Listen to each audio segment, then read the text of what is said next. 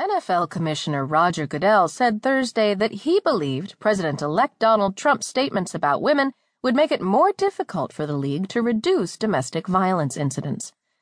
Speaking at the New York Times DealBook conference, Goodell also said that Trump's remarks, which have included bragging about groping women and the repeated use of derogatory and misogynistic language, were difficult to explain to his family. It makes my job harder at home, too, Goodell said, according to SB Nation. I have twin daughters and a wife, so I have to explain that to them. So, yes, on that front. Does it make it harder publicly? Listen, I think our country has to have more respect for one another, and we have to unite. The NFL.